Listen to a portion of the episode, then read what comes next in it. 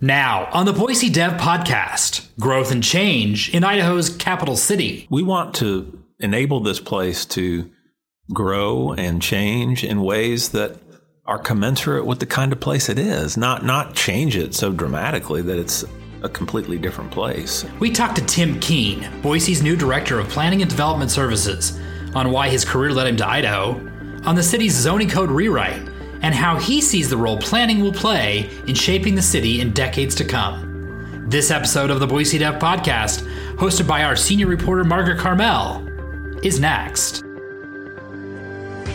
This is the Boise Dev Podcast. I just want to take a minute and welcome you, um, Director Keane, to the podcast. Thank you so much for taking the time out of your busy day to talk with us today. Sure, glad to be here. Thanks for asking me. Yeah, I appreciate it. We have so many readers that are so excited to learn about zoning and the zoning rewrite and growth. It seemed natural to to want to have a conversation with you, and after you've had time to settle in. Yeah, absolutely. It, I know this is a community that's really concerned about how it's growing and changing. So this is an important discussion. Great. So why don't we start first and tell me how did you get into urban planning? I think it's it's one of those career paths that maybe doesn't seem obvious. The firefighter, the police officer, all Yeah. of those sorts of careers. How did you end up in this line of work? That's a great question to start with. When I was in college, I didn't know what I really wanted to study. And the the reason I got interested in planning is because I read the newspaper every day. I love it. And in the newspaper, the planning department, I was in Charlotte, North Carolina, and the Charlotte Observer every day had multiple stories that included the planning department. So I figured, hey, the planning department seems to be very prominent in the newspaper here. Maybe they're doing something interesting. So as a result of that, I went and did an internship at the Charlotte Me- Mecklenburg Planning Commission and changed my major as a result of that to get into planning. That's really interesting. I, I do wonder sometimes the how people find that sort of line Mm-hmm. of work. So I love to ask.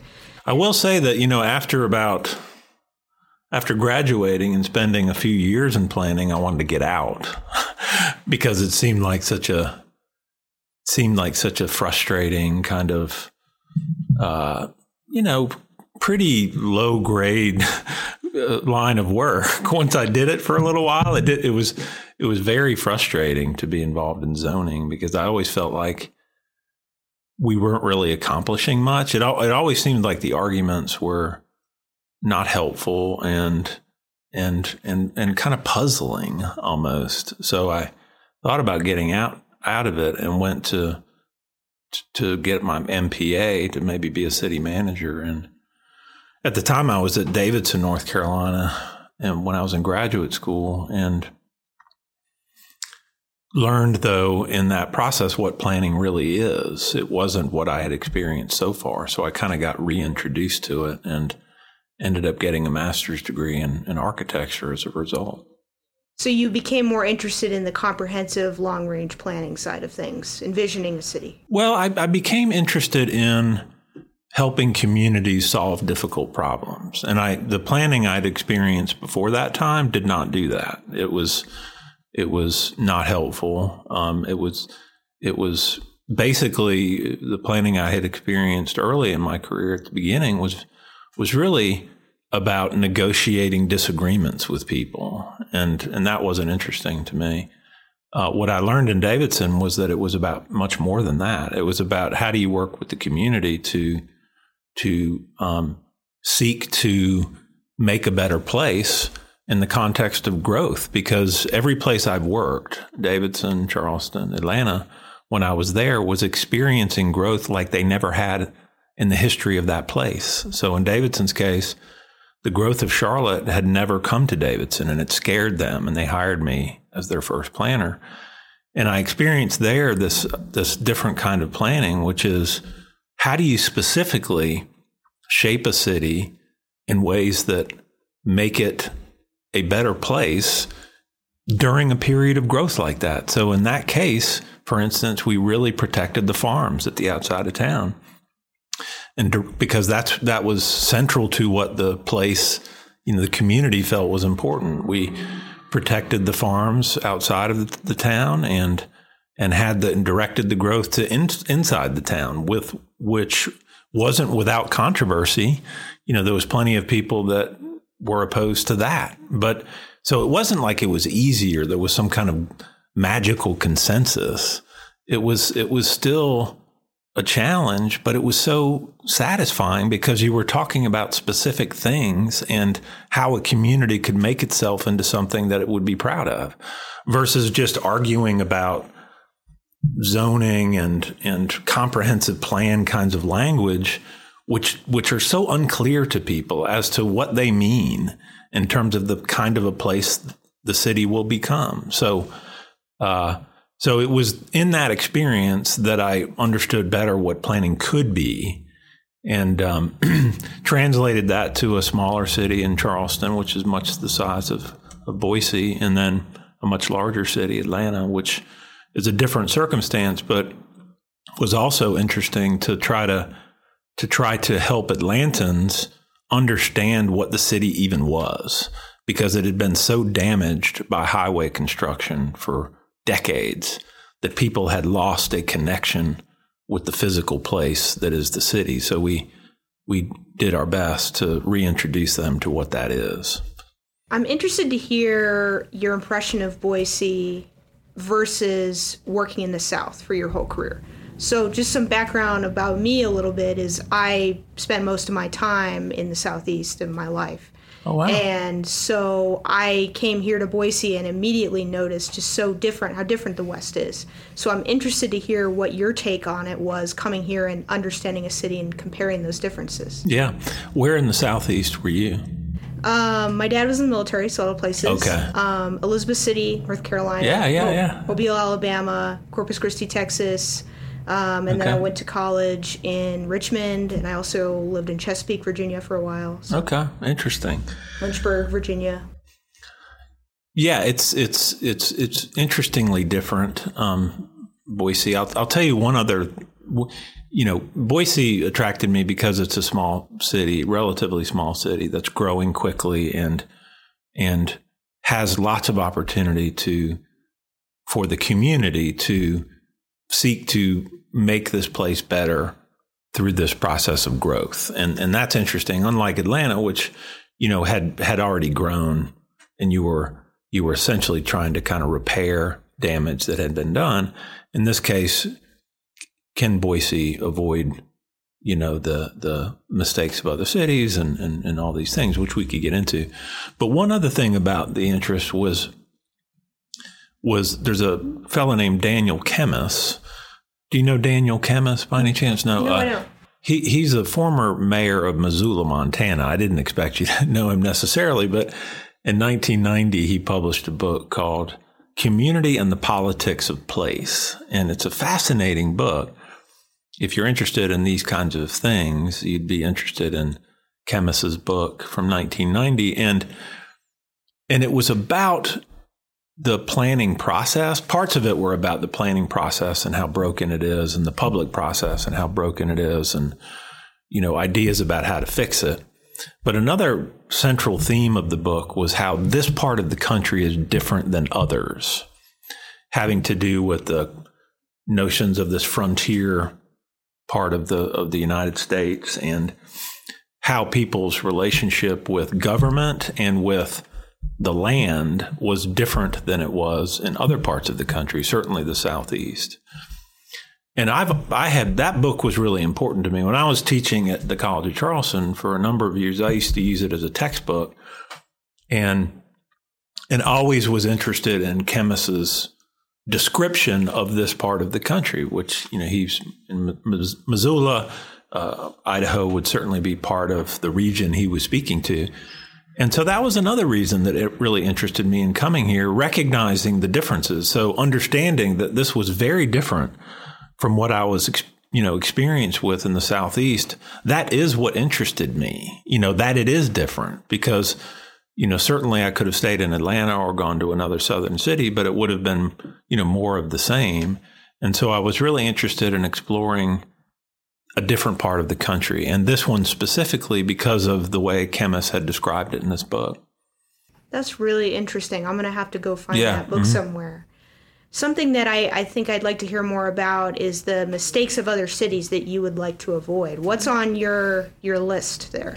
Well, I think if you look at any city in America, really, um, and you and you look at their population growth within the city and within the region from, I'll take 1970, it could be 1960, but 1970 until 2020, and you look at the put it on a a graph and chart the growth of the region and the growth of the city on separate lines, what you will see universally is the region growing astronomically.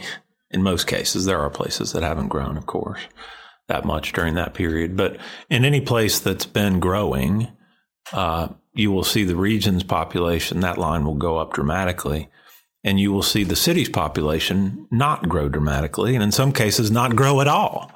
And in some cases, go down as the region grew substantially. And, and that kind of tells you about the last generation of growth in this country when it comes to cities. And on one graph, essentially describes how we created the problems that we're seeking to address and the ways in which we're trying to repair cities in this country. Uh, a place that grows in that fashion is a place that really can't solve any transportation problems. I mean, it, it creates a, a, situation that's unsolvable almost when it comes to dealing with how people get around the city affordably and safely.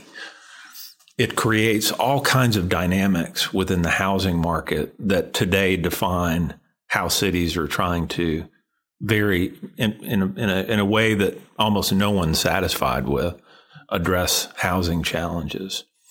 It, it describes the way in which nature has been destroyed in the process of those places growing. So, you know, you talk about the big headlines in cities affordability, mobility, and I'll say sustainability or conservation. That graph tells you exactly what happened in most cities in this country and how those things, how we, how we, how we, um, how we, as much as we say we care about those things, the way we actually grew made it so difficult for cities to, to deal with those issues. And, and the question here is can we avoid that? Because while there's been a lot of growth here, and no doubt about it, the, the share of the region's population that's in the city of Boise has been going down, there's still a lot of growing to do. And and a good example is to, you know, just because it's it's fairly local, this could be many cities in this country, is Salt Lake City which again, it, the city's population has not grown at all really over that period of time. The region's exploded. And what does that do to the natural environment? What does it do to how you deal with housing and, and mobility? And so I think those are the issues that are central to uh, the question whether Boise can chart a different course and whether this is a community that that understands that relationship between the physical place and the prosperity of the people and can therefore translate that understanding and care into solutions that other cities have not come to. I want to get a little more specific because I mm-hmm. think I know what you're talking about, but I mm-hmm. want to make sure the listeners do. I try to be vague. It's, it's it can be helpful, but go ahead. oh, I, I get that. I get that. Mad respect. But as far as issues with sprawl being more difficult. What a, is it about sprawling development that causes problems? Because I feel like there's a misconception, or maybe I don't even want to use that word. There's a conception that an apartment complex or a townhouse complex is always going to be inherently more expensive for local governments to deal with, more problematic for neighbors, cause more problems. And I'm hearing you talk, it doesn't sound like that's the case. In in many respects, that's the case. I mean, the first one that people might be interested in is that it's it's financially it's it's a it's a huge drain on people. You know, the the the, the more you you spread out at relatively low densities, and even in in places that are suburban places that have apartments and townhouses and these kinds of things, that's still relatively low density over the landscape, and you're spreading it out further and further from the center of your place, whatever that is, whether it's Boise or some other community in this region. You're talking about a pattern of growth that you you just financially can't support, or that it's going to become more and more difficult to support, and for the people that live in that that place to financially support the public services that are necessary to to, to for those places to be served in, in any kind of way, uh, having to do with public safety and water and sewer and you know uh, uh, solid waste, all those services that people expect of their government is just. And there's many studies around how how financial how financially it's so debilitating to communities to serve low density sprawl. I mean, it's just so the the financial aspect is is is obviously a huge part of it. Another part, though, too, is just, especially in a place like this, where I think people, most people probably in, in this region, would acknowledge that nature is kind of important. we happen to live a, we happen to live in a place that has a lot of natural beauty, whether whether it's the foothills and the mountains or or the desert um, or uh, other places in, in this region and there's no question but that as you spread development at low densities out across the landscape, welcome to Phoenix or you know whatever you you name the city that has has grown in that fashion and you see how nature is treated and, and what it does to the sustainability of that place. Um, another part of it too, so you know the financial piece of it, the impact that it has on nature, Another part of it is, you know, people tend to get concerned about density and and feel as though density simply results in things that they find to be negative. You know, usually that might be traffic, for instance. Density is is an interesting thing for people to deal with in the sense that you have, I'm sure, been to dense places. Most people have probably been to dense places in their lives that they found to be beautiful and incredible, you know, incredibly satisfying and wonderful places to be. Um, and they're and, and that's because they're they're intentionally designed. And then you go you find density in places where it isn't, and it's it's spread out in a very haphazard uh, fashion around highways. And of course, that's an environment that most people would look at and say, this, this isn't this isn't making my city better. So, you know, those two places might be very consistent in terms of their density. It's just the way that that density is is laid out and designed makes all the difference in the world, and and it impacts your ability to deal with housing affordability. For instance, you know, if if everything about development is seen as negative in a community because of the way it's designed and laid out, then it gets very difficult to to pursue the kind of supply of housing that a place in demand needs. And so I think sometimes we underestimate the impact of poorly designed, poorly laid out development on the the ability of the community to support the housing that it needs to be affordable. And these are all issues that Boise is in the midst, as you know, better than anybody, of grappling with. And so I just I feel like it's a, a, a pivotal time for the city and, and the region, of course, but I'll just stick with the city to try to navigate those things in ways that, you know, where we're learning from what happened in other cities and seeking to find very different solutions than the ones that really were pursued in the mid to late 20th century. So, how does the zoning code rewrite fit into wanting to solve these problems and go past some of these mistakes yeah. other cities made. Yeah. I think it's a very important element of it. It's certainly not all of it, but it's an important one because it creates the regulations around which people are enabled to develop property. So, what's important about the zoning rewrite, most important to me as it relates to avoiding some of those mistakes, is that that it that we that we propose a zoning ordinance that is consistent with the kind of city that we're trying to shape. So, for instance, that we're, as I was speaking of earlier, that we're thinking of density as something that is our friend, in, in, in the sense that we're trying to utilize density to create the kind of environments that we're seeking. So, downtown's an obvious one, you know, uh, but but other places too. You know, whether it's a, a, corridor that we are seeking to provide better transit service on, or if we have certain places in the city where we're seeking to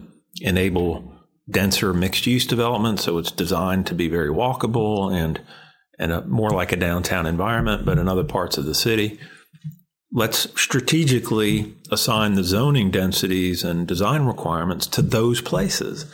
And then in other places that isn't aren't like that and are going to be for any kind of foreseeable future future more auto oriented, then we have a different set of regulations for those. And so I think the process we're going through right now with the zoning rewrite is to customize the zoning proposal to the physical place that is Boise. Another example of that is that we acknowledge that we've got different uh, types of single family neighborhoods. They're not all the same. Some of them have larger lots, some of them have smaller lots, and that's okay. That's normal for a city to have that. So let's not treat everything the same. Let's not use a one size fits all kind of approach. Let's try to dig deeper and get to what's the nature of our neighborhood specifically and how can we seek to allow them to change, but in ways that are different than each other, you know? Um, so, um, so as much as we can, seek to uh, create a zoning ordinance that is making what you want the city to become easier to do through the regulations that you create. Something that I think I, I should definitely get some specifics on here is so, does that mean you want single family homes in Boise to disappear? No, it's the opposite of that, really. I mean, what I was describing is, uh, for instance, you know, when the initial, first of all, in any single family zone in the city of Boise today, you can do two units. That's permitted by right today, which is somewhat unusual. Not not all cities have that. In a lot of cities, single family, single family. It's only one unit. It's not the case in Boise. We haven't seen though a lot of of redevelopment of single family into two units of of housing in single family in recent years. Uh, but what the proposed ordinance and the initial rounds of discussion were, were doing was was looking at basically consolidating the single family zones into we have three now into two and then shrinking the lot sizes and allowing four units in the same way within all single family. So that's really almost bringing it into one single family zone versus having the three that we have today. And I think that's the wrong approach. And and so I, I, really do think it's to this point, and that's why I said we need to acknowledge that it's it's not only it's not only acceptable, it's it's preferred to have a city of of different types of neighborhoods. We we we don't want a city of one type. We we want a city that has a diversity of neighborhoods. So so look at how we can how we can kind of surgically permit some increase in density within single family, but not in a uniform, you know, uh, kind of one size fits all kind of fashion. So, so no, I don't. I don't think that this is about eliminating single family in any way. I think it's it's it's about acknowledging the types of single family we have. Ideally, we could get to a place where uh, we've got a lot of consensus around how we can allow some surgical improvement or not improvements, but increases in density within single family such that people are very supportive of that and, and we could make it easy to accomplish. Because right now, I think one of the reasons we don't get a lot of two fam two two units on single family is because the process is onerous. You know, it's it would it could be debilitating even to do to a, an accessory dwelling in the city. It's not an easy task. So we as a community, the goal here is that we as a community come together around that city we're seeking to build and what the zoning regulations would be to support that such that we can we can allow that kind of development to be simpler for people and uh, doesn't take so long, doesn't cost so much. I mean, you know, our processes alone can can be debilitating for someone even that wants to build an accessory dwelling unit. It could be so costly that not many people can reasonably do it. We we don't want that kind of environment, I don't think. I mean, that makes it very difficult for people other than developers, you know, to to really build and participate in the housing market. I I'm interested to hear that you're not convinced that every every lot should allow up to a fourplex. So are you saying that you're going to have some changes to that zoning code rewrite when we see it next, another draft? Well, we're looking at that. You know, that's one of the issues that really came out in the public sessions that held, and you know this, you know that that were in association with modules one and two was a lot of concern about about this consolidation of single family where we had three down to two and and really even the two there wasn't a huge difference between them. So um, almost folding it into one single family type losing the three that we have and, and having the uniform four in every single family a lot of concern about that. And and I think there was legitimate concern about it. Um, what what I feel is is was lacking to some degree in the first round, both in one and two, was this customization to the physical place that is Boise. It was in in my mind kind of taking some some stock, you know, approaches to zoning and applying them to Boise without actually looking closely at what are the physical circumstances that we're dealing with. And and and you know doing that is just something that I would advise against in every circumstance you know we we don't we want to enable this place to grow and change in ways that are commensurate with the kind of place it is not not change it so dramatically that it's a completely different place and so yeah when, the answer kind of is is when we come back we'll have some different ideas about how to do how to do that still achieve the the goals that we're seeking in terms of affordability, but do it in a way that is responsive to what people were concerned about. Do you have any hints? What that might I have I have no hints, but no but hints. we but we will we will come back and have additional public meetings soon in the next couple months to start going through the suggestions that we're making as to changes. Great. Well, I, I look forward to hearing more about that for sure. Um, one thing that I was interested to hear about um, last week in your address to City Council was you mentioned patience would be helpful um, mm-hmm. in dealing with internal, kind of um, the internal workings of the department. What are some of the things you're needing patience with that you're wanting to change and make better here?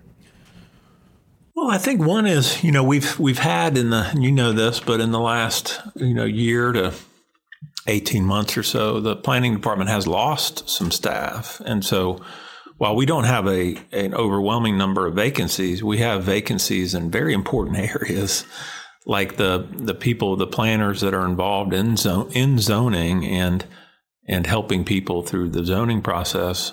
We have multiple vacancies there, which really hurts the, the the staff that we have working in that area is really stretched to the limit at this point, and they're very talented, but they need a lot of help. And so, just yeah, as you know, many businesses are experiencing issues with recruitment and retention of people and, and just the workforce that exists here. And so that's one issue is is recruitment, hiring of people such that we've got enough staff just to deal with the volume of issues that we're dealing with. And that'll take a little while. So so there's just having the the people necessary to deal with this period of, of incredible growth.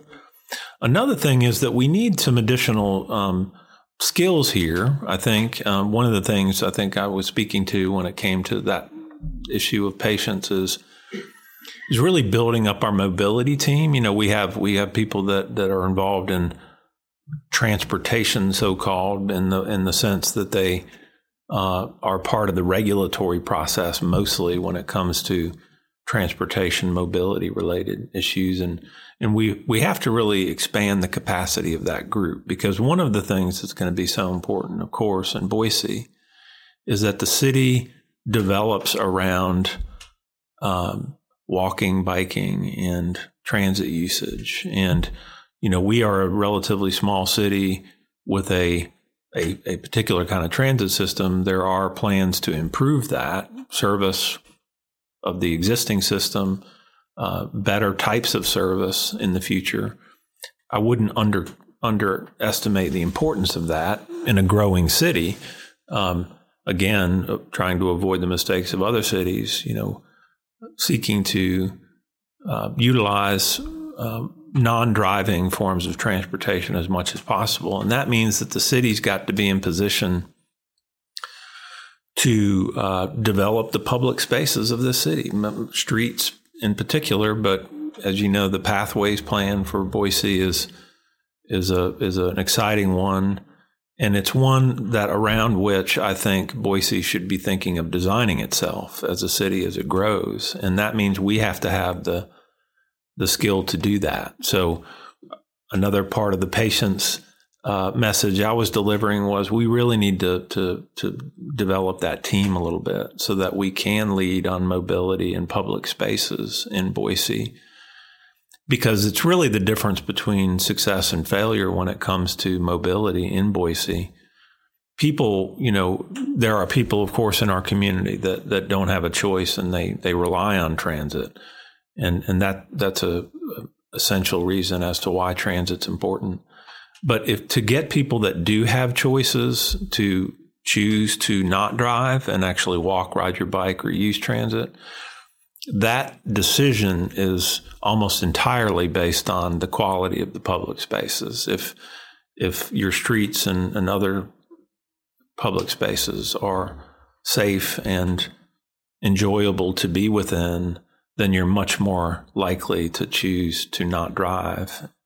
That's why I say it's the difference between success and failure when it comes to mobility is the quality of your public spaces. And we have to shift from just being a regulator when it comes to transportation and shift to being more of a creator. And and now is the time to do that. If we if we wait any longer, we we will have missed an opportunity. But but again, building that team will take a little bit of time. Okay, yeah, that's very interesting. I'm curious to see how things unfold with the pathway plan and the, the projects as they roll out. I want to talk a little bit about um, historic preservation. That is a big sticking point in probably any city, you know, and particularly here with our rapid growth. How do you how does that desire to protect older buildings fit into your vision for Boise? Well, I think it's essential. I mean, I you know, we uh, old buildings um, are part of what makes the city what it is, and and and are helpful in so many ways. I mean, part of it is just the protecting the characteristics of Boise that make it different than other cities. Part of it is, you know, not not tearing down buildings that, with their reuse, you know, uh, ideally we could we could we could produce more affordable spaces, whether they're commercial or residential spaces. So there's a, there's so much value to historic buildings I think, you know, we have to be creative about how we work around historic buildings, number one, and there's plenty of opportunities to do that. You know, you look at Charleston, for instance, where I spent a lot of my career and oldest historic district in America, 1931. We had a, a really significant design review process in association with the historic district. But because of the, the commitment to historic preservation, the city is thriving. I mean, the, the, the commitment to historic preservation in that case, and this isn't just Charleston; it's other cities, can be among the the the ways in which the community distinguishes itself and and and and makes it a more uh, appealing place uh, for people that live here now and live here in the future. I just think our historic buildings are essential. the the The one thing I will say is is that we and we we we revamped our, our board of architectural review process in Charleston towards the end of my tenure there, and we have to be careful about our processes that they're not suffocating for people. You know, if we have historic districts in Boise, of course, as many cities do. I think we have to be careful to focus on in those historic districts what really matters and not overreach when it comes to the regulations. So, for instance, obviously within a historic district, the most important thing is that you that you protect buildings from demolition. That should be pretty clear. That's on the very clear end of the spectrum of regulations. But you can get into areas that really are just the public doesn't need to be getting into with regard to how people use their property. So I think one thing that we just want to be careful about is that we calibrate the, the degree of regulations in historic districts properly because there is a point where you get to where you're overreaching. And so the answer really is the, the old buildings, historic buildings in particular, are fundamental, I think, to the future of, of Boise. I just put a little check mark there to say let's be careful about, you know, concentrating on what's most important and not overreaching when it comes to the regulatory side of it. Sometimes things that I hear um, about development and growth is that growth cannot happen while you also protect historic assets. And I'm hearing you say that there's a way for a city to grow and you can keep your historic your you can keep your soul. I mean, I, I absolutely believe that. I mean, you know, again, there, there's so much opportunity for growth in, in Boise without touching a single historic building. It's it's it's phenomenal. I mean, I, I mean, I go around the city and I think we could accommodate all the all the growth that that the the whole region needs in a pretty small footprint in the city. Um, it we're not going to because that's not the nature of of the condition, of course. But but we there is plenty of room to save old buildings and and yet accommodate the the demand for growth that we have in the city. And again, I think Charleston's as good a city as any in this country to say to show that not only is it possible, it makes your city more distinctive and and in greater demand if you're careful about protecting old buildings. I, I want to transition from talking about historic issues to just a general feeling I think a lot of cities are experiencing now with anxiety of not wanting to change. I hear that a lot of folks just say, well, I don't want, I'm okay with the current zoning. I just don't want anything to change because I want things to stay the same. And I want and the through line that I keep hearing from you in this interview is things have to change. We have to change to meet to rise to yeah. the the challenges of today. Can you talk about like what's your response to folks who say yeah. just pause it, just pause everything? Yeah. Well, the first thing is, is as you know, is is the idea that things won't change is just you know that's a fallacy. I mean, we under any circumstance things will change. I mean, you you can you can take whatever approach you want to growth, but whatever that approach is. Uh, things are going to change. And that's the only thing that we know is going to happen. The choice isn't between something and nothing.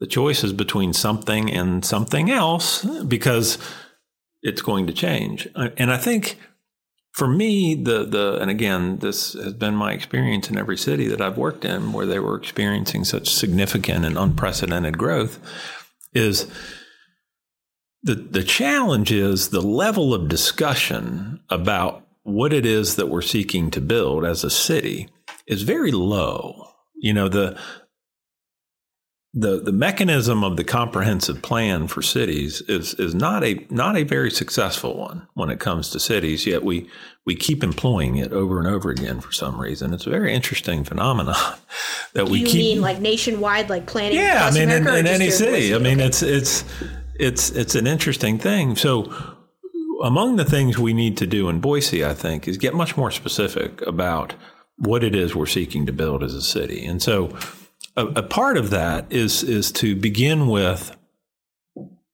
a process of trying to determine what our optimal population would be. We we know there are projections with regard to how the region will grow, right, over the next 15, 20 years and the, the regional agency is, is doing projections like that. So we have a projection as to how the region should go. The question we're going to ask is over that period of time, optimally, what would the city's population be? As I said earlier, Boise's population has been going down as a, as a percentage of the region for a number of years. We need to look at a methodology around where where would we like to to take the city from a population standpoint again optimally over that period of time and then how would that population optimally be distributed around the city? How much of it would be downtown? How much of it is in different you know areas of the city? How much of it is is along transit corridors and so forth? So that we just know what it, what is what is it in terms of the what size city are we designing for essentially? We need to know that. We don't know that right now because comprehensive plans tend to be a, basically some kind of distribution of rights for people and and statements about what people think the city should be like words. We should be a sustainable city with a high quality of life.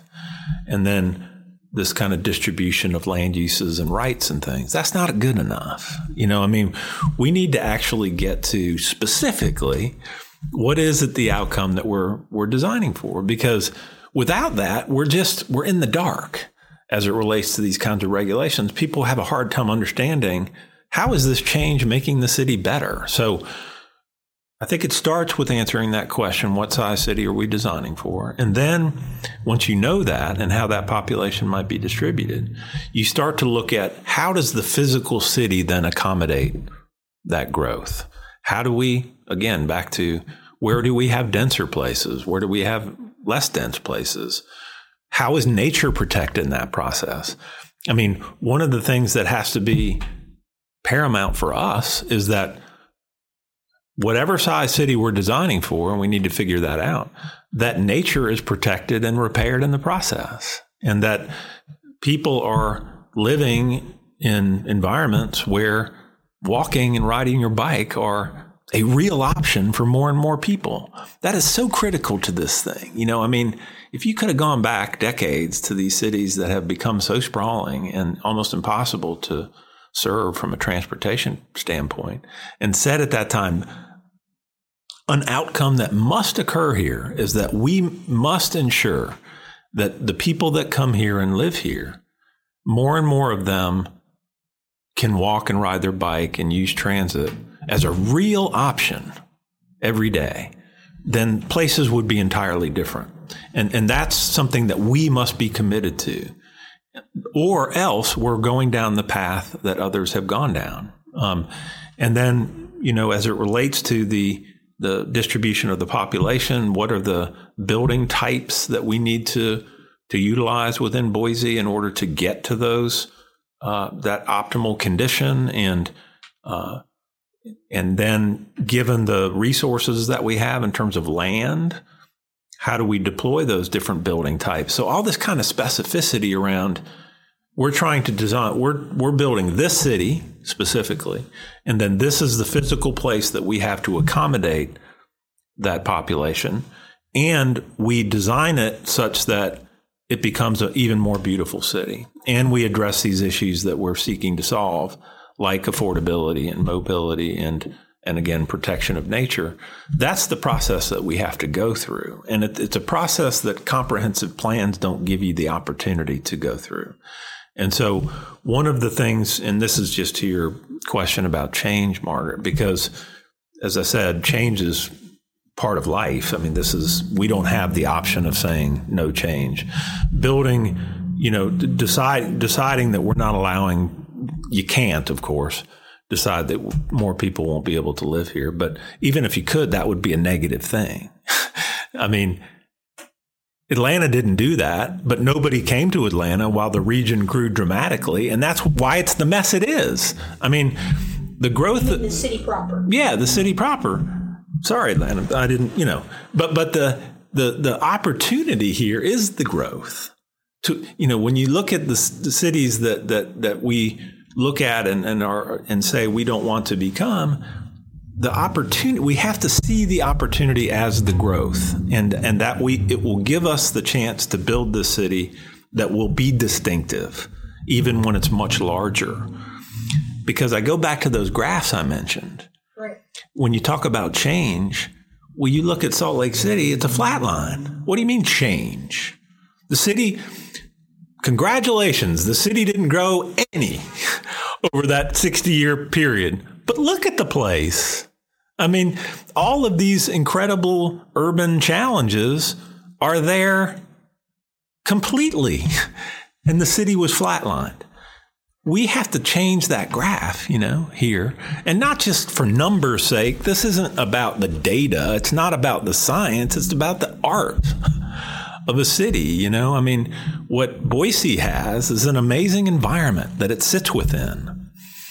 So you have a condition where you've got this really interesting relatively urban place where people are, and you have nature. Well, let's protect both in, in this process of change that we are confronted with because we don't get a chance to say no to change. All we get a chance to do is use it as a way to shape this place into something even much better.